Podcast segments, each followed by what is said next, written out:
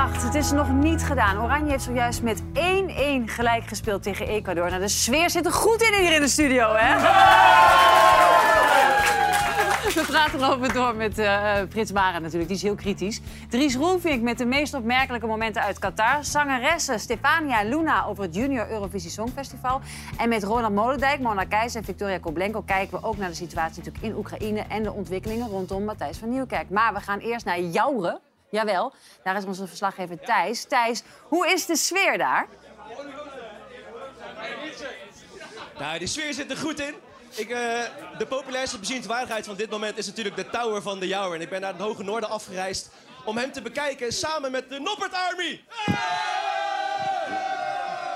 Ja, je zou zeggen nuchtere Friesen, maar dat zijn ze niet meer hoor. Maar de sfeer die zit erin. Toen ik hier binnenkwam kreeg ik gelijk vlaggetjes op mijn wangen. Kreeg ik dit mooie shirt aan en ben ik helemaal in stijl. Ja, toen kwam natuurlijk de wedstrijd en die was, die was een beetje spannend. Er werd gejuicht voor doelpunten, maar er werd ook vooral voor Noppert geschreeuwd.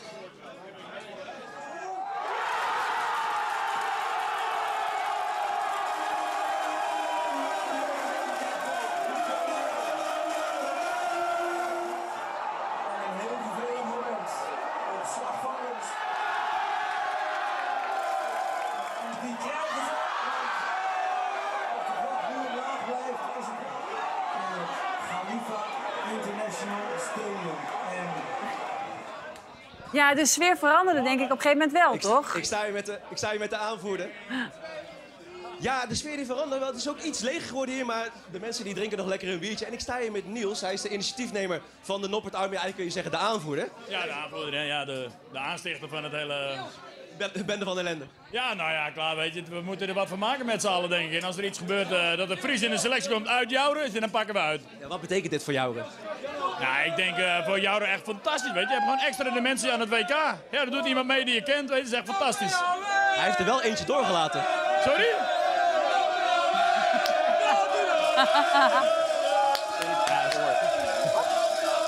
Hey, er wordt geschreeuwd, maar hij heeft er wel eentje doorgelaten. Ja, ja maar ja, dat, dat is ook een teamprestatie. Dat kan gebeuren, weet je. Het is niet zijn schuld. Of is het, nee, dat gebeurt met z'n allen.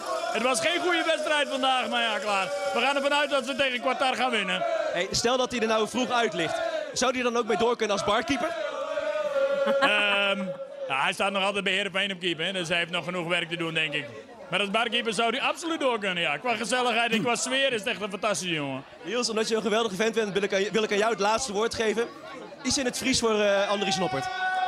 Uh, Andries, jongen, zet hem op. Houd alles in en uh, Noppert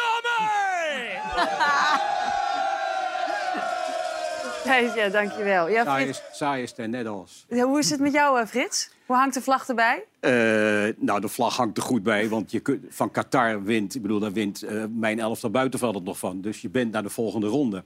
Alleen, maar... de tweede wedstrijd hebben we gezien, het was dramatisch. En ik ben ervan overtuigd, tactisch was het perfect voorbereid. Iedereen wist wat hij moest doen, maar ze hebben met één ding geen rekening gehouden. Die tegenstander, dat zijn broodvoetballers, die komen uit de favelas. Favelas heb je, dat zijn de achterwijken in Brazilië, maar in Zuid-Amerika sterft het van dat soort wijken. Luis Suarez. Dat zijn overlevers. Die gaan over de grens. Ver over de grens. En daar kon Nederland zelf dan niet tegenop. Die jongens hadden iets van... We, we zullen jullie even laten zien met je capsones, bij zo spreken. Denken naar die 1-0, jullie komen er even makkelijk doorheen. En dat is tactisch. Hebben ze, waren er helemaal niet op voorbereid dat deze tegenstanders die gaan voor hun leven. Die geven alles wat God verboden heeft in de wedstrijd. En na de wedstrijd geven ze je een hand. En wat denk je, met dit team, van het Nederlandse team, gaan wij ver komen of niet? Als je zo'n wedstrijd als vanavond hebt Nou, gezien? als ik zo vanavond gezien heb, gaan we niet ver komen, nee. Nee? En dan hoor ik wel steeds, het komt wel. Ja, het moet wel een keer komen. Memphis heeft vandaag de kans gekregen om 45 minuten te voetballen. Hij zei het zelf ook. Hij heeft geen bal geraakt. En ik hoorde Frenkie de Jong is de man van de wedstrijd. Die is bij spreken de tweede helft niet over de middenlijn geweest. Frenkie de Jong moet zijn aanvallers aan het werk zetten. Maar die, moet, die kwam naast Virgil van Dijk ballen ophalen. En dan word je blijkbaar man van de wedstrijd. Ja, ik begrijp er niks van. En dat is ideaal voor die Zuid-Amerikanen.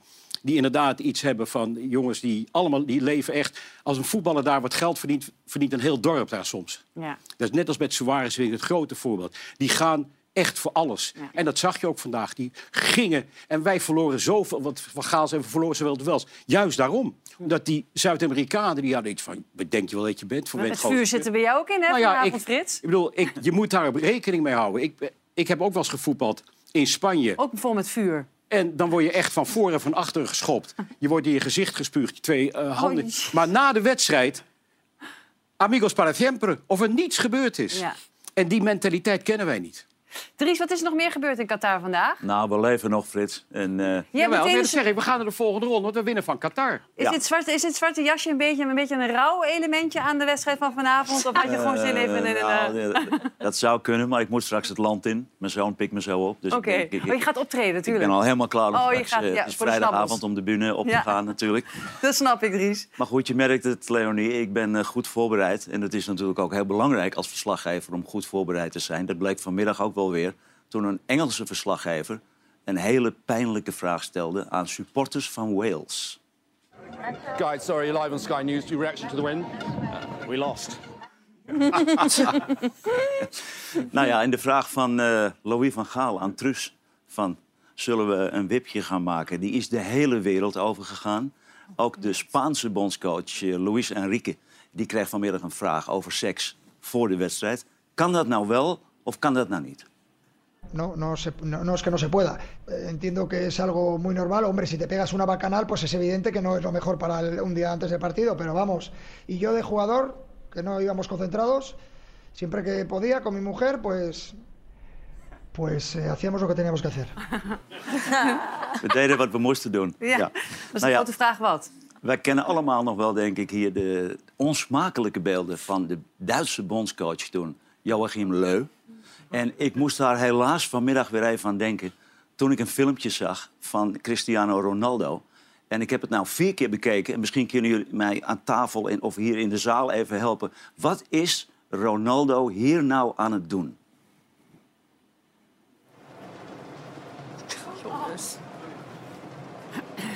Let op. Ja. Nou ja, zeg jij het maar. Geen idee aan tafel. Wat denk jij? Ik denk, Frits. Nou, jij hebt daar meer ervaring mee dan ik. Waarom? Waarom? Dat heb ik niet. Ik doe het nooit. Het is toch heel simpel. Het is gewoon toch gewoon een druivensuiker. Ja, dat eh, denk ik ook. Ik denk echt een druivensuiker. Nou, het kan, ik weet niet of hij misschien draagt hij een tok, dat die niet goed zat. Maar dan haal je, hij eet, stop niet in zijn mond, Ja. Frits. Ja. Nee, het was, geen, het was geen druivensuiker, absoluut niet. Het was echt wat jij en ik denken. Gaat Nee! Nee, hij Echt gaat niet, erop. Je hebt het laatste... de Zullen we nog één keer kijken? Hij is echt aan het eten. maak het nog erger. Ja, nee, laat nog één keer kijken. Hij is Oh. echt aan het eten. Kijk, hij graait. Hier is ergens een pepermuntje of een druivensuikertje. Even kijken, snel zijn mond en eten. Hij kan. Ja, jullie hebben gelijk. Ja, dankjewel. Nou, daar zit je druivensuiker. Nou, we zijn weer... We zijn weer een hele goede plek. Wa- Wat dacht jij dan dat het, wat dacht je dan wel dat het was? Nou ja, wat dacht jij dat het was? Hey, er, zitten mensen, er, er zitten mensen thuis te eten, kom op. ja. Nee, Maar niet die dit. zitten nu niet te eten. Nee. Nu niet meer, nu niet meer. Nee, de smaak is wel weg. In Qatar, Vic, de vieren, wij, vieren vele supporters natuurlijk de overwinningen nu van hun land. En het wrangen daaraan is tegelijkertijd, wordt er nu op zo'n 2000 kilometer verderop een oorlog gevoerd die al negen maanden bezig is. Eh, we worden geteisterd door raketten met allemaal stroomuitval. Hoe ervaar je eigenlijk deze hele periode? Zo die, dat WK-gevoel wat nu een beetje heerst in Nederland en ondertussen...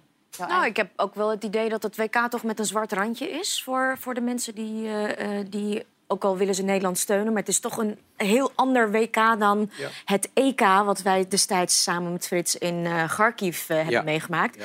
Een stad die toen nog gewoon in staat was om een kampioenschap te organiseren... waar toen vele Nederlanders geweest zijn om kennis te maken met... eh, Oekraïne en Polen, waar het EK toen gehouden werd. Ja, er heel is- gastvrij ontvangen. niets meer over van eh, die stad. En eh, zoals je terecht zegt, ja, er is veel terreur afgelopen maanden geweest. En afgelopen weken vooral op de energienetwerken. En iedereen zit zonder stroom. Dat betekent dat weet je, moeders hun flesjes warme melk niet warm kunnen maken. Dat de operaties niet door kunnen gaan. Dat kinderen natuurlijk niet kunnen studeren op afstand via tablets.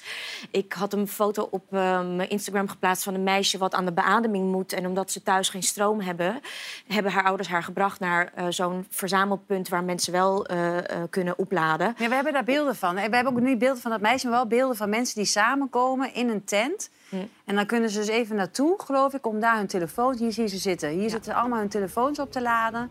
Hier hebben ze even contact ook weer met, met andere familieleden in het land. Dit is dus de situatie. Hebben ze dan twee uur per dag ergens een keer Ze krijgen twee tot drie uur per dag stroom, zodat ze dus inderdaad hun powerbanks eh, kunnen opladen. En, en dat krijg ik dus van eh, vrienden van mij door die daar wonen, wordt er gesproken dat er geëvacueerd gaat worden binnenkort, maar dat er nu nog niet eh, dat hardop is aangekondigd, omdat men bang is voor paniek. Maar op de, ja, achter de schermen is men al bezig met bijvoorbeeld Kiev te evacueren naar ehm, ja, tentenkampen. Maar echt, je bedoelt echt heel alle inwoners van Kiev? Dat is wat ik gehoord heb. In Dat is de het kou, laatste in de nieuws. winter. eh. ja, en dat is natuurlijk waarom, waarom, ehm, eh, ja, waarom ik in elk geval een uur geleden op mijn Insta een GoFundMe gestart ben om generatoren eh, die kant op te sturen omdat dat de grootste behoefte gaat zijn voor de komende winter. eh, omdat het een hele barre, koude winter gaat worden. Neem ons even mee in zo'n winter. Wat betekent een winter daar in Oekraïne? Het is een winter waar tussen de min 15 en min 25 graden kan worden. Ik ben er niet afgelopen winter, maar de winter ervoor voor een serie drie maanden geweest. eh, december tot en met februari. En dat is gewoon een barre winter. Eh, dus je moet je voorstellen, zo'n gebrek aan eh, elektriciteit, maar ook aan water, betekent niet alleen maar dat er mensenlevens verloren gaan op een operatietafel, maar ook klein leed dat al je eh, koelkasten, wasmachines naar de kloten gaan. En natuurlijk ben je dan super blij dat je, dat je in leven bent. Maar Ja. dat is ook klein leed als je het Ja. hebt over 42 miljoen Ja, maar ook al, al die kinderen die in schuilkelders leven, die hebben trauma's voor de komende jaren. Ben ik bang. Ja, ik het leed hierna wordt nog veel groter voor al die kinderen die, hebben, die bommen gehoord hebben. Dat moet toch verschrikkelijk zijn? Ja, maar ik denk dat het nog veel verschrikkelijker za- zal zijn als er straks een situatie ontstaat waarbij er een soort vrede op papier geconstrueerd moet gaan worden, omdat het Westen moe is de, de, de, de, wapen, eh, eh, de wapens te, te leveren. En omdat wij hier in het Westen schrikken van de oplopende energierekeningen. Ehm, ik denk dat, het, volgens mij zei Stoltenberg daar vandaag eh, eh, iets over, dat als er een vrede geconstrueerd wordt zonder dat Oekraïne op het slagveld gewonnen heeft, dan kan die vrede nooit duurzaam lang duren. Maar dan Want dan gewoon- zou Rusland op, latere termijn, op een latere termijn, verder termijn weer, weer terugslaan... of tenminste weer een poging doen, zeg jij. Exact. Maar hoe, hoe is het mogelijk, als ik dan kijk naar ons land... Hoe wij, hè, ik had het net met Mona toevallig over... dat als, hier, als wij hier een powercut zouden krijgen... dan zijn wij toch al na twee dagen helemaal verloren. Hoe kan, maar wat is, weet je, die Oekraïners, die, die zei, ja, maar zij redden zich in zekere zin. Het, het is natuurlijk ook om ze te breken. Poetin is natuurlijk een manier van Poetin om te zeggen... ik ga jullie dat allemaal afnemen, zodat jullie moraal breekt. Ja, nou, ik denk dat, dat Poetin hier vele doelen in één keer mee eh, bereikt. Eh, A, eh, gaat het natuurlijk niet zo goed op het slagveld... omdat Rusland eh, eh, 60.000 vierkante kilometer aan grondgebied... wat ze hadden ge, eh, ingelijfd, verloren heeft. Dus je moet een bepaalde win presenteren intern. Ja. En ja, weet je, voor zover de mensen die de oorlog eh, in Rusland steunen... lijkt dit, weet je, is, is dit wel als je mensen in de kou zet... Wordt en- dat niet steeds minder? Ik, bedoel, ik hoorde dat in het begin het uitgaansleven in Moskou dat- nog heel leeft, dat het totaal verdwe- verdwenen is. Maar Rusland is geen Moskou. nee, oké, Weet je, dus wij gelijk, zijn sorry. geneigd, in, en dat is denk ik een misvatting die we afgelopen jaren, afgelopen Ja. tientallen jaren hebben gedaan, dat we eh, na het uit- uiteenvallen van de Sovjet-Unie gedacht hebben: oh, die mensen hebben zo lang in een vacuüm gezeten. Eh, ze zijn net als wij, het zijn Westelingen en ze hebben zin om zich te ontwikkelen. En we hebben de assumptie gemaakt dat zij dezelfde waarden hebben en dezelfde principes. En dat blijkt nu niet zo te zijn. Ehm, Dus jij zegt dat buiten Moskou is er nog grote steun voor die oorlog, denk jij? ik denk dat er van de mensen die eh, Rusland niet zijn ontvlucht, Ja? ehm, er misschien binnen Rusland tussen 10 15 procent mensen is die deze oorlog niet steunen. Je merkt wel dat het echt een oorlog is van de 55-plus man. En dat naarmate je bij de 20 komt, eh, de, de steun voor de oorlog steeds verder afneemt. En dat de jongeren zich ook steeds moediger tonen om de oorlog te eh, veroordelen. Denk jij ook eh, dat er nu nog een, een vluchtelingenstroom, nog een grotere vluchtelingenstroom vanuit Oekraïne weer. Ja, dat was die tweede pijler. Dus je zei, Poetin kan hier intern een, een, een winst presenteren naar Rusland toe. Hij bereikt er ook mee dat waarschijnlijk de, de meest kwetsbare delen van Oekraïne op den duur na zo'n winter gaan zeggen: kunnen we niet alsjeblieft stoppen? Eh, op welke Ja. eh, terms ook. En dat er inderdaad het Westen onder druk komt te staan als er weer miljoenen eh, vluchtelingen deze kant op komen. Want ik vrees dat wij niet meer zo gastvrij zijn als in maart. Maar jij zegt dus, je bent met een GoFundMe begonnen voor generators. Want dat heeft ook echt zin. Die dingen gaan ook echt dan daar naartoe en daar hebben ze ook echt wat aan. Ja, wij, wij Maar wat kunnen wij doen als Nederlanders? Kijk, we doen, proberen natuurlijk ons uiterste best te doen. Ik neem aan dat jij vindt dat kan altijd nog meer. Ehm, ja, dat is denk ik mijn persoonlijke strijd van het afgelopen jaar. Van wat, wat, wat kan ik nog meer doen? En ehm, ik, ik had in mei niet kunnen weten dat er nu generatoren nodig zouden zijn. Dus je- Nee. je, je kijkt gewoon wat is acuut aan de hand.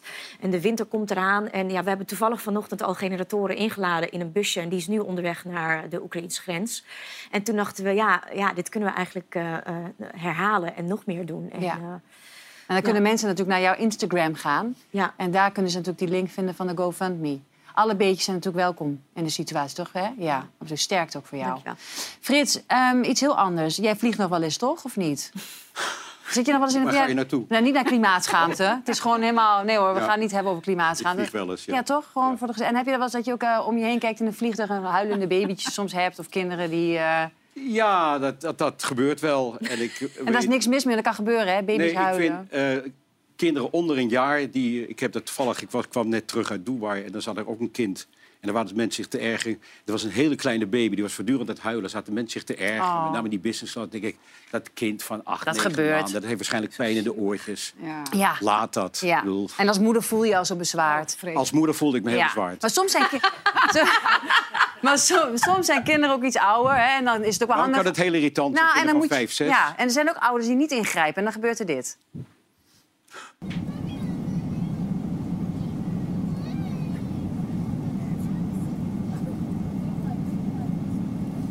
Zou je dat laten gebeuren, Ronald? Nee, maar ik zou niet het kind aanspreken. Dat zijn altijd de ouders, Ja, toch? tuurlijk. Maar misschien heeft die man het wel verdiend, hè? dat weet je niet. Er zit misschien een heel verhaal voor, hè? Ja. Dat kan ook. Ja. Ja, dan weet je. Dus, dan- dan zet je je kind gewoon in. Ja. Je, ga maar, eh, Vader zegt, kijken pak- wel pak even. jij hem even. Precies. Maar ja. heb jij wel eens ergernissen? Zijn er, wat heb je, want jij hebt een Heb ik wel eens ergernis? Ja. Vraag je dat echt Ja, aan mij? ja, nee, je bestaat het ergernis, Ja, hè? ja, ja, best wel. Mensen die links rijden, super irritant. Mensen die links, Links, rijden? links op de weg rijden. Terwijl je dan Op een 17 tweebaan, baan... op een vierbaans weg. Ja. De hel. Mona? Ja, nee, ik erger me nooit zo snel. Ah, kom op. Nee, Dit is een politiek correct Nee, nee, antwoord, echt Mona niet. Keizer. Ik, ik, toevallig, ik reed van, vanochtend... Links. En dan... Ja, speciaal voor jou. Naast dan jou. zo'n zo'n zo'n PostNL of een DHL-bus in die midden de weg eh, stopt. En toen zat er iemand naast me en zegt... Nou, moet je nou toch zien? Ach, zeg, ah, joh, die jongen doet zo Maar je, en, en, en, en, en moraalridderig? Dat vind ik, Oh, ja, kijk, dat vind een de. dingetje. Dat met, vooral mensen die eh, heel van eh, op de moral high grounds vertellen wat jij moet doen en dan zich er zelf niet aan houden. En wat- Daar en- hou ik niet En van. geef eens een voorbeeld. Wat dan? Nou ja, je hebt natuurlijk tegenwoordig met die hele klimaatdiscussie... iedereen eh, mag helemaal niks meer, maar zelf eh, stap je wel in, in het vliegtuig bijvoorbeeld. Dat vind jij irritant. Nou ja, ik, nee, ik heb dan altijd zoiets van practice what you preach. Gewoon, Oh ja? Wat jij, als, wat jij niet wilt, wat gij niet wilt dat u geschiet, doe dat ook een ander niet. En als jij vindt dat dingen niet horen, hou je er zelf ook aan. Ik was er vanmiddag nog zelf over aan het nadenken wat mijn irritatie is. En dat is als je wil invoegen en iemand geeft niet die plek. Weet je wel, dus dat je met je auto zo aankomt rijden en die rijdt dat gat dan dicht. Dan wil je echt heel graag een oude auto bij Dan je vind ik, ja. Gewoon kniplicht uit en gewoon gaan. En dan denk ik echt, hoe zit, je, weet je, hoe zit jij in elkaar? Hoe leef jij je leven? Oh, dat jij mij dat plekje Zo niet. Ik Ja. altijd, gaat uw gang. ja, precies. Ga. Nou, Neem als ruim. dit nou je winst is vandaag, dan is het je gegund. Ja, alsjeblieft. Ja. Eh, Matthijs van Nieuwkerk, eh, samen met het Volkskrant-artikel kwam een reactie eh, vanuit zijn kant... waarin hij natuurlijk spijt heeft betuigd. Ehm, maar de Telegraaf heeft nu echter het statement, het aanvankelijke statement... ehm, op de website eh, geplaatst. Daarin eh, komt eigenlijk gewoon naar voren wat Matthijs... Die hebben ze uiteindelijk niet gepubliceerd, hè? Eh, omdat ze dachten van ja, Matthijs is zo... Dat heeft de Volkskrant uiteindelijk niet... Ge... die- Uiteindelijk heeft de Volkskrant Oh, sorry, de Volkskrant. beschermd. En de Die Telegraaf... hebben nog gezegd van, Ja. wil je dit echt... Dus kon het niet verifiëren. Of ze waren denk ik in shock. Zo van, really? Ja. We wisten al dat je een paardenlul was, maar dat je zo groot een paardenlul bent... dat was zelfs voor de Volkskrant mensen verrassend. Dus Nou, we hebben ze teruggestuurd. ja. Misschien moeten we dit even checken bij BNN-vader. Want dat is wel het verhaal, toch? Ja, hij, Ja. Hij, hij, zegt, nou, ja, hij zegt daar in het, in het eerste statement... ik hoor heel veel bezems straatjes schoonvegen. En even voor de record, Ju- Juke Winia, de eindredacteur... die Ja. er ook van langs heeft gekregen... vroeg mij na haar afscheid bij De Wereld Door... om samen nieuwe programma's te gaan maken. En toen dat deden we dus ook. Moby Dick en Cecile Koekoek, die ook heel kritisch was op hem... die eh, vroeg of ze als eindredacteur hem meekomt naar de nieuwe zaterdagprogramma Matthijs gaat door. En appte mij na de laatste uitzending. Het was een geweldig avontuur. Nogmaals dank daarvoor. En de suggestie dat ik iemand op zijn knieën zou hebben gedwongen en dat ik Parijs onveilig zou hebben gemaakt, doe me een lol. Ja. Dat was natuurlijk een pittige eh, eerste reactie. En die is uiteindelijk niet geplaatst. Dus hij is met een. Nee, dat zeg ik. Uiteindelijk Ja. heeft de Volkskrant hem nog een beetje beschermd. Een soort van check even of dat je dit daadwerkelijk eronder wil hebben zetten. Frits? Ik vind het een, echt een verschrikkelijke affaire. En het wordt steeds erger. En eh, ik, zoals, ik heb het hier vorige keer ook al eens gezegd, ergens anders. Ik heb Matthijs meegemaakt in mijn voetbalelftal. Ik heb 15 jaar samen het centrum van de verdediging gevormd. Was het zelfs een hele verlegen jongen. Ik moest wel zeggen, godverdomme, doe eens wat bij spreken, klootzak. En, op een, en ik herken hem zo niet. Maar ik, ja, als ik het lees allemaal, dan denk ik, wat is er met je gebeurd, Matthijs? Het is echt, wat ik lees is walgelijk. Ja. En zo heb ik hem nooit meegemaakt. Heb je hem Maar- gebeld? Ik heb hem nog niet gebeld, nee, nee. Is het, vind je het moeilijk? Of, want eh, hij is misschien toch een, een- ergens een vriendschap geweest, of niet? Ja, nou ja, hij, ah, als je belt, neemt hij de telefoon op, want dan belt hij wel terug. Maar eh, ik heb hem inderdaad niet gebeld. Ik zit ontzettend ook in tweestrijd. Want zo ken ik hem dus niet. Nee. En dan moet ik inderdaad misschien, ja, dan moet ik de moralist uithangen van waarom heb je dat gedaan en zo. Hij heeft al genoeg aan zo. Maar ik bedoel, wat jij net zegt, het is onbegrijpelijk wat hij gedaan heeft. Als het, en dat volkshandverhaal is du- dubbel gecheckt. Ja, ik zou spreken, als ik hem was, even paar jaar in een hele diepe grot gaan zitten. Nee, ik, zou- ik zou in ieder geval aan mezelf gaan werken. Ik bedoel, ik zou in ieder geval, en dat is juist wat je in zo'n reactie leeft, dat er geen eh, blik naar binnen is geweest. Van, Zelfreflectie. Ja, maar dat vind ik ook iets aan mezelf werken. En een razend intelligente jongen moet je dan Ja. altijd aan je... Ik volg zo moe van het ook aan jezelf werken. Denk even na. Ja, maar schijnbaar is dat niet gelukt. Dus er zijn er wel mensen die hebben een school Dan afgemaakt. kan er wel iemand tegen hem zeggen... Ja, Ja, maar en dat moet je is dan toch aan ook wat, jezelf wat hier werken? Heb je dan weer eh, therapieën nodig en allemaal? nou, schijnbaar wel. Ja, Ja. ook slimme Ja. mensen hebben the- therapie. Nee, nodig. weet ik, weet ik, weet ik. Helaas, ja. Victoria, hoe kijk jij daarna? Want jij was natuurlijk wel tafeldame daar. Je Nee, was- helemaal te- sorry, te Nee, gast. Nee, nee, ik, ik ben af, in, de, in de 15 jaar dat het programma liep, denk ik drie keer geweest. Dus Oh, oké. nee, ik was daar, ik liep daar niet de deur plat. Nee, hoe kijk ik hiernaar? Ik denk dat wij nu in een tijd leven waarbij dus integriteit, als we het hebben over grensoverschrijdend gedrag, of nou seksueel is, of eh, machtsmisbruik, of eh, eh, dat soort dingen, dat dat een, hoger op de agenda is komen te staan. En daarom komen dit soort dingen vanuit allerlei beroepen naar, naar buiten. En dat is goed. Maar het is natuurlijk ook. mijn probleem hiermee is. Als dit nou naar buiten werd gebracht door de Volkskrant toen het programma nog liep. Dan eh, had je meer kunnen eh, bewijzen. En nu achteraf is het, weet je, kun je niks meer bewijzen. En is- leun je alleen maar op de verhalen van mensen die toen bang waren. En nu eindelijk durven te praten anoniem. Dat, dat is letterlijk de definitie van bewijs. Hè? Als er gewoon heel veel mensen zeggen, wij stonden erbij. Ja, maar het die- bewijs is ook overweldigend. Ja, dus dat- Alleen ja. denk ik dat er... hé, je hoort ook van alles over dat er... Weet je, misschien eh, bepaalde middelen aan te pas zouden zijn gekomen... waardoor het gedrag van hem zou zijn bepaald. En er staat natuurlijk in ons aller contract... als we voor een zender werken, dat dat, dat niet, niet mag. En daar zou je dan... Ik heb dat nog nooit in mijn contract zien staan. Nee, bij spuit Nou, en slik nog- staat het ook niet in de contract. Nee, ik, ik heb bij RTL, dacht je dat er stond dat Henk van Dorp en ik niet aan de kook... Ik, Maar, maar, heb maar, het nooit meegemaakt. maar je weet ook niet of, Maar wat bedoel je dan, Victoria? Want je weet natuurlijk niet of dat waar is. Hè? Dat is misschien een aanname die je niet Nee, nee, ik, ik, maken. ik, kijk, wat ik nu, wat, wat ik ook hiermee doe is... Ik probeer het gedrag te verdedigen, wat natuurlijk eigenlijk van de pot is gerukt. Dus ik probeer probeert een, een te oorzaak te vinden. Ja, Te verklaren, dat is iets anders dat, dan dat dat het niet verdedigt. eh, inherent aan de man is, maar dat de druk zo hoog was dat je Nee. je kan voorstellen dat. Nee. Ehm, Nee, nee, nee. echt- je dat echt serieus niet. wat je Nee. zegt? Henk en ik hebben... Maar het gaat niet over Henk en jou. Nee, nee, maar ik bedoel die druk. Nee, maar het Bedoel, die zijn druk altijd... is enig om te ondergaan. Een, vo- een voetballer vindt het enig om, een, bij spreken, om een, een belangrijke wedstrijd te spelen als je een goede voetballer bent. Hij was een fantastische presentator. Is het toch Ja. enig om dat programma te doen? Ja. Daar verheug je je op, daar kijk je naar Ja, maar uit. het zijn, het zijn gewoon sterke benen die de weelde kunnen dragen. En hij is natuurlijk op een gigantisch voetstuk gezet. Desalniettemin is het natuurlijk ongelooflijk. Ik Weet je, we hebben allemaal wel eens momenten dat je moet presteren. Maar dat je realiseert je ook altijd dat je kunt doen wat je doet... vanwege de mensen die je ondersteunen. Daar ga je beschaafd mee om. Maar tegelijkertijd, ja, weet je... Ik Dat denk had dat jij natuurlijk ook als staatssecretaris. Dat mensen om jou heen liepen die allemaal voor jou... Tuurlijk. Dat, jij, dat ze ervoor zorgden dat jij op je scherpste kon zijn. Juist. Je had een chauffeur, de, hè, je had joh, allemaal mensen die, weten. die deden je agenda. Er was een heel team om Mona Ja. Keizer heen. Ja. Schold je uit. Nee, dat, weet je, dat doe je niet. niet. En natuurlijk, iedereen schiet wel eens uit zijn slof. Dan bied je daarna je excuses aan, maar dat is niet structureel.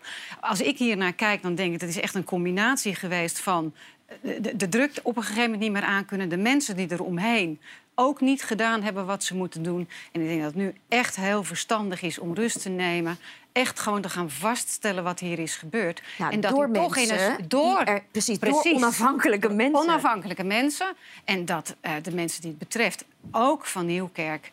Ja, weet ik veel, een, een, klooster ingaan Ik en las wel proberen te- dat er een tot eh, zichzelf te komen. officieel onderzoek komt er. Ja, er komt Matthijs heeft gezegd, daar werk Zeker. ik 100% aan mee. Ja. Ja, Maar dat dat- de opdrachtgever wel- van het de, onderzoek- opdrachtgever van het onderzoek is de NPO. En Ja, kan- blijkt dat de NPO en de NTR nog twee dagen voor het eh, eh, verschenen stuk nog even in de kleedkamer met Matthij- Matthijs hebben gesproken. kan Denk ik, niet. Maar wordt een WC on- eend zeggen WC eend is het beste en vervolgens moet je het allemaal kopen of zo. Dat Ze doen zichzelf echt een Ja. groot plezier als ze dit echt Ja. op afstand zetten. Waarom en zou je het ook willen op deze doen. manier? Ja, Want je weet welke uitkomst er ook is, je bent super kwetsbaar. Ja. Nou, en wat zo, zo schrijnend is, hè, los van wat Matthijs overkomt, hoe hij in staat is om erop te reageren, is dat er dus kennelijk onder zoveel mensen een angstcultuur heeft kunnen ontstaan, waardoor die mensen zich zoveel jaar later pas durven uit te spreken. Dat, dat, vind, ik, dat vind ik echt best wel Nou ja, en misschien en ook er- ergens wel te begrijpen. Op het moment dat het gebeurt en je bent werkzaam als redacteur... dan ben je natuurlijk ook heel bang om je baan te verliezen. Hè? Dat doe je niet zomaar. Daar vooral hangt wat aan vast. Ja, maar dan heb je toch nog getuigen, dan zijn je collega's toch medestanders. Ja, maar dat is toch ingewikkelder dan je denkt, hoor. Ik denk dat op een gegeven moment ergens een angstcultuur heerst. Dat mensen, dat, je, dat stond ook in dat stuk, er ontstaat een soort groepsdynamiek.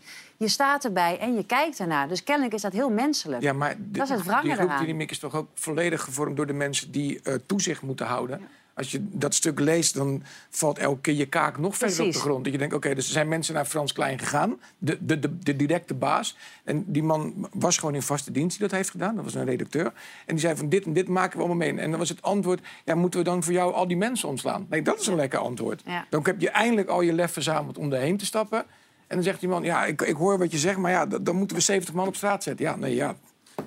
Ga jij dan die eikel zijn? Ik hoorde iemand ook wel dan, eh, hè, want je zegt, eh, Matthijs zou wat mij betreft misschien wel even in een grot moeten gaan zitten. Maar iemand zei ook deze week aan tafel, hij is zowel dader als slachtoffer. Ja. Ja. Hoe kijk jij daarnaar, Frits? Ja, ik ben wat dat betreft heel nuchter. Ik... Slachtoffer. pff, Zo- ja, ik vind dat Nee, ook van, van de weelde die Ja, weet ik wel, maar- Maar het is natuurlijk op geen enkele manier goed te praten. Weet je, daar kan je lang en kort over praten. Zo ga je Ik- niet met je mensen Het is om. wel grappig dat je dat zegt, want ik lees vervolgens wel van heel veel mensen die alle andere ehm, gevallen die we hebben gehad van grensoverschrijdend gedrag, die stonden dat allemaal af te hakken. Ja, en is- mensen moesten aan, die zijn nu helemaal stil. Ik hoor alleen maar krekels ja, aan die kant. Ja, aan die kant. Ik hoor helemaal niks. Ja, Wat wie bedoel je daarmee? Nou, de, de Claudia de hier Brijs, eh, bijvoorbeeld. noem ze maar op. Volledig stilte. Nee, maar Ro- Ronald, Cla- Claudia de Brij heeft gezegd... ik ga hier zeker wat over zeggen. ja, maar dat was al die andere keer niet. Bij al die Nee, andere keren was het gaat- echt per direct op Twitter en fuck Ja, maar zij gaat een. Ja, oudejaars... het, Ja, maar zij gaat een ja, oudejaarsconferentie doen. dus ik Ja, wil ook wel graag nu weten wat de linkse elite hiervan dit probleem vindt. Dus jij vindt dat zij gewoon... Dat zij, want ze zegt- Mark-Marie Huibrechts heeft 85.000 keer aan die tafel gezeten. Hij heeft met die man uitgegeten, is overal bij geweest. Toen, toen bij The Voice alles naar buiten kwam... was dat de eerste die gewoon zei... ik kan niet aangifte, verschrikkelijk. En nu stilte, Ja, die- helemaal die gaat stil. morgen reageren in zijn podcast. Ja, ja, ja, ja, leuk. Ja, maar Heb je er iedereen- dagen over kunnen nadenken? Nee, maar iedereen dat was het- toen niet het geval. Ja, maar mensen hebben tegenwoordig ook een eigen platform... waarin ze dus eh, helemaal de ruimte kunnen nemen om erop te Ja, reageren. maar dat platform Dus, gebruikten ze bij al die andere keren echt binnen een minuut. ja. Binnen een minuut werd er gewoon... En nu is het Ja. van, ja, maar Matthijs heeft ook hele goede dingen gedaan. Nou, dat ben ik ook Ja, eens. is wel waar, Fantastische televisie. Ja. Maar niet op deze manier, toch? ja, en dus de NPO gaat dus nu een, onder, een omroepbreed onderzoek doen. Ja. Dat is verstandig, hè? Ja, Frits, ik zie jou dat... Nou ja, ik geniet wel van de oprechte woede en emotie die bij jou... Waarom? Nou, daar hou ik van. Ik bedoel, je, je gevoel op tafel leggen en het niet verbergen. En, eh, Maar ja, omroep breed, dat is wel weer... dan kan het ook verwateren. Terwijl je toch echt wel ook aan je personeel verplicht bent... om dit gewoon eh, goed te onder- onderzoeken. En het is wat jij zegt, gelijke monniken, gelijke kappen. Het maakt niet uit wie dit doet. Nee. Het kan niet. Ja, maar dat is wel Maar duidelijk geworden deze week. Frits, je Ja. ziet hoe het gaat bij talkshows nu. Nou heb ik een mooi zwart pak aan. Dan Ja. zegt Leonie, ben je in de rouwstemming omdat Oranje 1-1 gespeeld hebt? Dus dat moet ik allemaal pikken. nou, als Ja, dat het Dries. is wat jij moet pikken, heb je een fantastisch leven. Dries, ja, dat moet jij pikken, ja. Maar je kan altijd, mag je weer van repliek dienen, hoor. Daar sta ik open voor. Dus als je kritiek hebt, kom maar door, Dries. eh, Maar een talkshow hebben, je werkt er nu zelf mee, is het leukste wat er is. Ja, Je hebt me net voor de uitzending suf gescholden, dat vergeten we. ja, toch? Ja. Zand erover. Ja. En kunnen we nog Ja. één ding om het af te ronden? Nooit meer het woord topsport gebruiken als vergoeilijking voor druk voor Ja. mensen die flippen. Weet je wat topsport is? Iemand die in een ziekenhuis werkt en mensen opensnijdt. Dat is fucking topsport. En de rest moet gewoon... Zwaar. Ja, en Nee, topsport... is ook wel degelijk onder ja, druk ja, ja, ja. Maar dat mag, mag geen excuus zijn voor slecht Nee. gedrag. Nee, nee. nooit die twee aan elkaar, Nee, precies. Nou, dat is wel duidelijk geworden, toch, deze week? Dat dat niet Wat heeft het te maken met de linkse elite trouwens? Nou, dat zijn De ook linkse wel de mensen die heel erg eh, klaarstaan. Als er bij John de Mol iets gebeurt, dan is het hakken, hakken, hakken, want daar wordt geld verdiend. Ja. En over het algemeen zijn dat nou juist de mensen die nu gewoon krekelgedrag vertonen. Krekeltjes zijn het geluid dat je helemaal niks hoort. Nou, kan ik het ben niet helemaal met je eens. Want ze gaan nog echt wat voor zich laten horen. Maar jij vond dus dat het direct moest. Nou, Waarvan als je het dan doet, moet je dat ook Ja. nu doen. Oké, dan eh, Disney-prinsessen. Ja. De- Ik, hou- gooi ik zou even achterover. Ja, maar die, die zei, dat is, een, dat is een mooi iets, vind ik als vrouw. Want een kunstenares, Anna Belinki, Oh, zij eh, heeft eh, mooie tekeningen gemaakt. Van de, hè, onder andere Doornroosje, Belle en Jasmine. Eh, laten zien, de getekend dus tijdens en na hun zwangerschap. Kijk, Belle en het beest. Met, met de Striepo Carontas. Dus vrouwen op hun kwetsbaarst. En gewoon eerlijk, boven de wc, helemaal ziek van je zwangerschap. En hier dat je een scheetje laat. Sorry, oeps. Uiteraard etend. En dat hij schopt. Ja, jullie mannen, jij, jij kijkt me aan. Jij kan je natuurlijk helemaal niet aan... eh, Je hebt zelf kinderen, dus je weet... Zeker, maar die kijken niet naar dit soort eh, dingen. Nee, maar dit is voor de kunstenares gewoon om te laten zien. Even een ode, want normaal gesproken zijn die Dis- Disney-prinsesjes zijn allemaal helemaal perfect. Ja, ja, precies. en dit is dus om te laten zien, je mag gewoon vrouw, vrouw zijn. dus je bent gewoon een andere vrouw na je bevalling. Dan Ja. dat je voor die tijd... Nee, Mona, Behalve? Mona. Mo Mona Nee. verklapte voor de uitzending dat ze dus geen één strieetje heeft naar vijf kinderen. Ik praat nooit meer met jou in de kleedkamer. Maar dat is gewoon, dat, daar kan jij toch niks aan doen. Maar... Nee, maar weet je, als ik hier dus naar zit... eh, Dit is toch een vrouw zoals de meeste vrouwen zijn? Nee, na maar weet je, en toch. We hebben, de mens heeft, heeft, heeft behoefte aan schoonheid. En op een of andere manier mag dat niet meer zijn. En ik denk ook af en toe wel eens... We doen ook net alsof het krijgen van kinderen het ergste is wat er is. En dat je daar altijd lelijk en kapot onder vandaan komt. Dat is niet zo. Niet ehm, voor iedereen, niet altijd. Sommigen weer net op andere vlakken. Maar Geniet een beetje van, van, van het- dat het meest natuurlijke wat een vrouw kan gebeuren... is in verwachting raken. Zeker. En dat is ook helemaal niet wat deze mevrouw, denk ik, ondermijnt. Maar wat ze daarmee probeert te zeggen is dat er zeker als je voor de eerste keer moeder wordt... en je ligt in je kraambed met, wat, met allerlei zaken die ontploft zijn... dat je wel even denkt, Ja. holy moly, wat Na- is mij na, wat na, overkomen? der- na 30 uur persen. What, wa- Ja. what was I thinking? Ja. Maar na een week of twee valt het, eh, eh, komt het allemaal lang. nog wat, ik ben natuurlijk geen enkel ervaringsdeskundige, maar wat ik meegemaakt heb... Ik heb net weer, mijn broer is net weer een achterkleinkind. En zijn kleindochter heeft het ongelooflijk zwaar gehad. Vreselijke bevalling. En na Kan. 14 dagen zegt ze, het is allemaal waard geweest. Ja, Ja, natuurlijk. Het is het ook uiteindelijk allemaal waar. Maar dat wil niet zeggen, nou ja, Victoria, voordat ik helemaal leegloop op dit onderwerp. Hoe kijk jij daarna?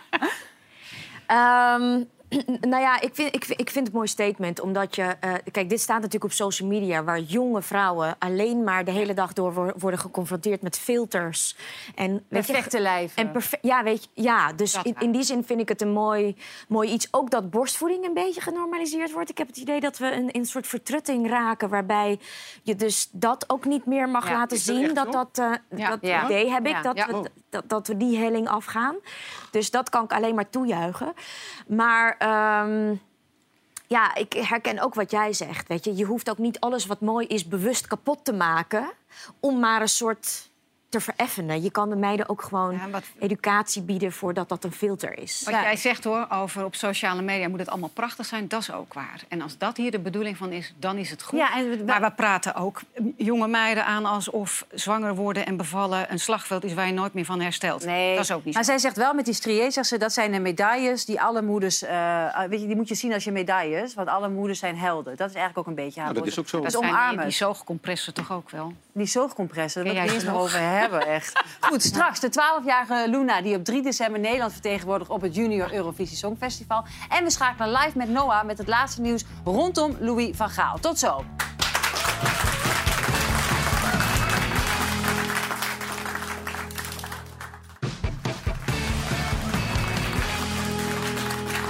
Welkom terug bij half acht. Straks praten we met Stefania en Luna over het Junior Eurovisie Songfestival in Armenië. Maar we gaan nu eerst naar Noah, die in de persruimte staat, waar Louis van Gaal zojuist heeft gesproken. Hey Noah, eh, moeten we ons zorgen maken of niet? Goedenavond. Nou, zorg maken, het was natuurlijk geen beste wedstrijd. Dat eh, kun je wel stellen. Zojuist is inderdaad eh, de persconferentie geweest met Louis van Gaal. En ik vroeg hem ook, het is een man die niet vaak tevreden is met een puntje. Maar ik vroeg het toch, gezien de wedstrijd, hoe tevreden ben je dan? Dat wij slecht waren in balbezit. En als je slecht bent in balbezit, dan kom je niet aan de andere kant. Ja. Wij verloren al veel te snel de bal. Dus we konden niet uh, onze eigen spelers uh, een, een, bal geven. Dat heeft niet alleen met degene die aan de bal te maken, maar ook met degene die de optie moet geven om in balbezit te komen. Nou, dat was in deze wedstrijd niet goed. En daarbij verloren we ook nog elk duel en, en ook elke tweede bal was voor Ecuador. Ja, Noah, eh, hoe moet ik luisteren naar dit verhaal? Ik bedoel, um, realistisch. Maar goed, wat zegt dit dan over de komende wedstrijden? Nou ja, het, het lekkerste was natuurlijk geweest als je deze wedstrijd had gewonnen. Want dan had je tegen Qatar misschien andere spelers in kunnen brengen. Een beetje meer uh, rust kunnen geven aan de basisspelers. Nou ja, dat is niet het geval. Maar Nederland heeft het gewoon nog in eigen hand. Ook al spelen ze gelijk tegen Qatar, dan gaan ze nog door. Maar je wil natuurlijk koploper worden. Of de eerste positie in de pool behalen. En dan moet je wel gaan winnen. En het liefst ook flink. Ja, Louis van Gaal heeft ook gezegd... ik hoop dat de pers en de mensen in Nederland een beetje achter ons blijven staan. Zodat we die uh, koppositie gewoon gaan pakken. Oké, dankjewel Noah. Ja, Frits, we blijven toch wat achter Nee, bij gelijk spel. Want als uh, Je niet Senegal van Ecuador wint, Ja. of Ecuador van Senegal, dan hebben die allebei zes punten. En dan hebben wij toch vijf punten? We hebben nu vier punten, dat bij gelijk spel hebben vijf punten. Oké, ik zat Helene Hendricks Ja, ik ben er ook wel maar- slecht in. Nee, maar, nee, maar wat... Volgens mij bij gelijk Nou, spel. wat- de vraag was, blijven we achter ze staan? Nee, precies. Want Ja. dat vind ik wel interessant. Dat, hè, wat Noah zegt. Blijf, wat Louis van Gaal zegt, zolang eh, wij, hè, de supporters en de media, achter ze blijven staan... dan worden ze vanzelf, tenminste, dan blijven ze ook oplopen. Maar wij gaan toch niet, niet achter ze staan? Nee, nee, natuurlijk. Maar Die dacht je dat, ze gaan rijden. Nee, natuurlijk dacht je dat dat wat uitmaakt. Of wij hier nou wel of niet, dat die spelers daar eh, een seconde wakker van liggen, hoe wij erover denken. Ja, nee, dat is waar. Maar de, hij zegt ook de media. Oh, nou, de media ook. De, die spelers zijn ervaren genoeg om zich daar niet te druk om te maken. Het is wel een relaxtere Louis van Gaal, toch? Nee, hij is op dit hele toernooi is hij heel relaxed. Hij is ontzettend leuk met iedereen. Ja. Het is ook een beetje de Louis van Gaal show. Nou, dat is hem gegund. Het is een beetje Maar dan moet hij wel wereldkampioen worden. Ja, ja, het is een beetje zijn afscheid, toch? Ook eigenlijk. Zo Nee, het is een beetje, het is een afscheid. Oh, wacht even. Dries, Dries heeft een voorspelling, eh Ja. En dan zal Frits het waarschijnlijk met mij eens zijn dat haar naamgenoot, Noah Lang, die gaat speelminuten krijgen binnenkort van Van Gaal. Dat voel ik aankomen. Brit? Nou, dat is helemaal niet zo'n gek idee. Want dat is wel een jongetje, een jonge speler... Ja. Eh, die inderdaad iets kan openbreken. Die, die brutaliteit, die onbevangenheid heeft. En die inderdaad, ja, wat wij een godspe heeft in het spel. Houd En in de die, gaten. Die heb je, dat zou best kunnen, ja. Oké. Voor wie wij heel erg gaan juichen op 11 december... dat is voor jou, Luna. Want dan ga jij meedoen aan het Junior Eurovisie Songfestival. Dat wordt gehouden in de Armeense hoofdstad Yerevan. Het is bijna zover. Hoe gaat het met de senioren? Ja, het begint er langzaam wel een beetje op te lopen, want eh, het is heel, eigenlijk al heel bizar eh, dichtbij. Als je er zo over nadenkt. Maar eh, ik heb er vooral super veel zin in en de voorbereidingen gaan al heel goed. Dus Hoe ziet de komende periode er voor jou uit? ja, we hebben al veel gerepeteerd. Ehm, we hebben morgen ook het afscheidsconcert. En dan hebben we die dag daarna ook een, eh, ja, een repetitie. Dus, en dat is dan eigenlijk ook doorpassen van de kleding. En dan krijg ik ook... morgen krijg ik mijn eh, ja, kleren te zien voor de internationale eh, finale. Dus dat wordt super spannend, maar het, eh, het wordt wel super leuk. Jeetje, hoe oud ben jij nu? Twaalf. 12. En dit is nu, want ik weet toevallig, jij hebt een aantal keren aan iets meegedaan. Ja. En jij hebt al op zeer jonge leeftijd leren om te gaan met teleurstellingen. hè? Want je hebt bijna, je zat echt in de laatste, een ene laatste ronde voor de Kinderen voor Kinderen. Wat volgens mij voor jou een droom was. En je hebt meegedaan aan de Voice Kids, de blind auditions. Maar dan net in dit seizoen, die eigenlijk dus van de buis is gehaald. Ja, Hè? helaas wel. Ja, dus jij weet, hoe was dat voor jou? Want toen dacht je, je bent nu 12. Dat zijn best al wat teleurstellingen op een jonge leeftijd. Ja, het was wel heel jammer. Maar ja, dan eh, krijg je weer bijvoorbeeld toen eh, bij Kinderen voor Kinderen was het heel jammer. Want dan ben je heel dichtbij. En dan helaas ben je dan net niet door. Maar dan krijg je uiteindelijk eh, bijvoorbeeld de Voice Kids... waar je dan aan mee kan doen. Waar weer zo'n fantastisch avontuur aangaat. Dus ja, dat maakt het toch wel weer een beetje goed. Eh, en dan krijg je weer zo'n teleurstelling dat het helaas niet doorgaat. Zit je dan te huilen? Eh, nou, niet te huilen, maar ik vond het wel echt, eh, het was wel echt balen. Ja. En dan uiteindelijk krijg je ja, Junior Songfestival wat op je pad terechtkomt. Eh En die win je. Ja, maar echt glansrijk ook, hè? 36 punten. Dat is dus je hebt van, van de vakjury van iedereen kreeg jij gewoon de meeste punten. Je hebt gewoon iedereen weggeblazen. Stefania, jij weet hoe het is om te winnen. Tenminste, te winnen, maar, jij, Nou. weet, nee, maar jij weet hoe het is om daaraan mee te doen. Je Ja. hebt er zelf aan meegedaan. Je, bent zelfs, je hebt ook voor de Eurovision, de grote contest, heb je meegedaan voor Griekenland. Ja. Dus jij weet als geen ander, jij bent echt een podiumbeest. Wat is haar kwaliteit van, dit, van deze kleine hier van 12? Zij heeft alles. Ja? Zij kan zingen, dansen, ze kan eh, ze goed glimlachen, haar, haar lach is leuk. Dus eh, ze- ja, ze hoeft alleen maar te lachen en iedereen is verliefd op haar. Dus eh, ja, we hebben dit jaar veel aan haar. Dus ja, en wat, wat ook heel vet is, is dat ze natuurlijk ook een beetje Italiaans erin heeft zitten. Wat natuurlijk ook echt top is. Dus ja, ik denk dat wij heel erg blij mogen zijn met Luna. Waar Ja. zie je haar eindigen? Nou, ik zie haar in de top drie eindigen. Maar dat ben ik, dat ben ik. Maar eh, Ik ja. heb mij verdiept in jullie allebei. Hè. Ik heb, want ik heb van jou een documentaire gezien eh, online op YouTube. Daarin zag ik jou echt snoeihard werken. Ja. Ja, en, en bij jou ook. Wat ik, wat ik zo fascinerend vind aan jullie allebei... is jullie ijzeren discipline. Want dat heb je wel nodig voor dit vak. Ja, kijk, als je iets wilt, dan ga je ervoor. Dus Ja, maar dat doet niet iedereen. Nee, ja, ja, maar ja, dan is de volgende vraag: ben je er dan wel bereid voor? Zeg maar, want ik, zal echt alles doen om daar te komen. Maakt niet uit. Ja, maakt wel, ik kan wel een paar dingen doen- opnoemen die ik dan niet zou doen. Maar hè, je zou wel veel willen geven ervoor. En eh, ik zie het ook bij Luna. Ik bedoel, eh, ze is hartstikke jong. Ze heeft al veel dingen meegemaakt. Ze heeft kinderen voor kinderen geprobeerd, Voice Kids. En nu doet ze dit. Dus zij wil ook echt ver gaan komen. En dat, eh, ja, dat kan je zien. Luna, heb je al naar jouw concurrenten gekeken? Want je- dat wordt wel eh, vrij intens, toch? Ja, iedereen is supergoed. Dus eh, dat wordt eh, wel. En het is al super gezellig met iedereen. Eh, we bellen al vaker, we hebben al veel contact. Dus, Oh. het wordt super gezellig. Hoezo heb je dan al contact? Hoe weet je dan eh, al hun nummers? Hoe is dat zo ontstaan dat je al weet wie zij zijn? Ja, op eh, Instagram. eh, Ah, dan maak je een groep aan en dan uiteindelijk wordt het een WhatsApp-groep. En eh, ja, dan ga je met elkaar bellen en dan is het super gezellig. En dan heb je al een beetje in de gaten wie jouw grootste concurrent gaat zijn? Welk land? Dat je denkt, daar moet ik voor oppassen? Ja, mijn grootste concurrent moet ik niet zeggen, want iedereen is, iedereen is supergoed. Maar Eh, wie vind jij zelf eigenlijk de beste, los van jezelf? Ja, de beste. Ik vind, ja, ik denk wel Spanje heel erg goed, want ik hou zelf ook naar, van een feestje. Eh, en eh, zijn liedje is ook wel, ja, een- ook een dansliedje. En ook heel mooi. Engeland vind ik ook heel erg goed. Eh, maar zoals ik al zei, het wordt, eh, het wordt wel een hele leuke, hele leuke week met z'n allen.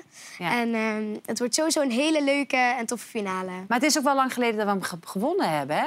Ja. Het Junior Eurovisie Songfestival. Ja, ik weet niet welk jaar, maar wel dat Ralf uh, Makkenbach. Die, Ja, eh, dat is al een enige tijdje, winnaar. Dat is Ja. al een tijdje geleden. Het is wel echt belangrijk. Ik wil geen druk op je leggen, hè, Luna? Nee, maar het zou no zo. Echt gewoon geen pressie van deze kant. hoor. Maar het zou wel heel leuk zijn als we een keer weer winnen hè, met jou. Hoe geweldig zou dat zijn? Ja, maar Ronald, jij bent No helemaal... pressure, maar... Ja, Maar, ja, precies. Jij bent helemaal onder de indruk van Stefania, hè? die Ja, naast ik vond daar eh, echt helemaal te gek. Eh, Qua moderne stem, eh, st- stemgebruik verandert ook in de loop van de jaren. Ehm, en ook de, de, de, de muziek die ze had uitgekozen, met haar team uiteraard. Denk echt van, eh, ga alsjeblieft geen singer-songwriter uh, gepriemel eh, muziek maken met zo'n eh, presence ook. Ja, dan eh, kunnen we nog wel eens schrikken in Nederland. Luna, jij mag dan vast naar je plek gaan lopen. Hè? Want dan kan je je oortje in doen en dan kan je even helemaal gereed maken. Dus dan ga jij zo meteen lekker voor ons optreden. Dus ik zou zeggen, ga alvast naar je, naar je, naar je plek. En Stefania, als voor, voor Luna, hè? zij gaat dan straks, vliegt ze daar naartoe. Ja. Ehm, wat zou je haar mee willen geven? Hè? Je hebt het allemaal al eerder gedaan. Ja, kijk, de meeste mensen zouden zeggen, ja, geniet ervan. En eh tijd gaat zo snel voorbij. Maar ik zou zeggen, weet je, pas goed op jezelf, die tijd. Want er komen zoveel dingen naar je toe. Zoveel mensen die veel van je willen. Dus eh, er wordt veel van je gevraagd. En natuurlijk, als je 12 jaar bent, kan het hard aankomen. Of kan het, ja, je, kan het, je, je kan het niet verwachten dat zoveel mensen op je afkomen. Dus let goed op jezelf en eh, eet en drink goed. Want je hebt natuurlijk heel veel te doen die periode. Dus je vergeet te eten, je vergeet te drinken. En ja, dan sta je daar om zes uur s'avonds... avonds zonder eten, zonder drinken. Dan moet je nog een repetitie doen. Ja. Bij Dus, dit soort eh, competities is echt rust kan je redden. Ja, zoveel, maar maar ja, ja, zoveel slapen. ik heb ook gewoon Ja. geslapen hoor. Ik moest drie uur lang wachten. Ik ging gewoon lekker slapen. Nou, Luna staat er klaar voor. En dat kun je ook. Je ziet er prachtig uit. Eh, dames en heren, ik zou zeggen, we gaan genieten van Luna met La Festa.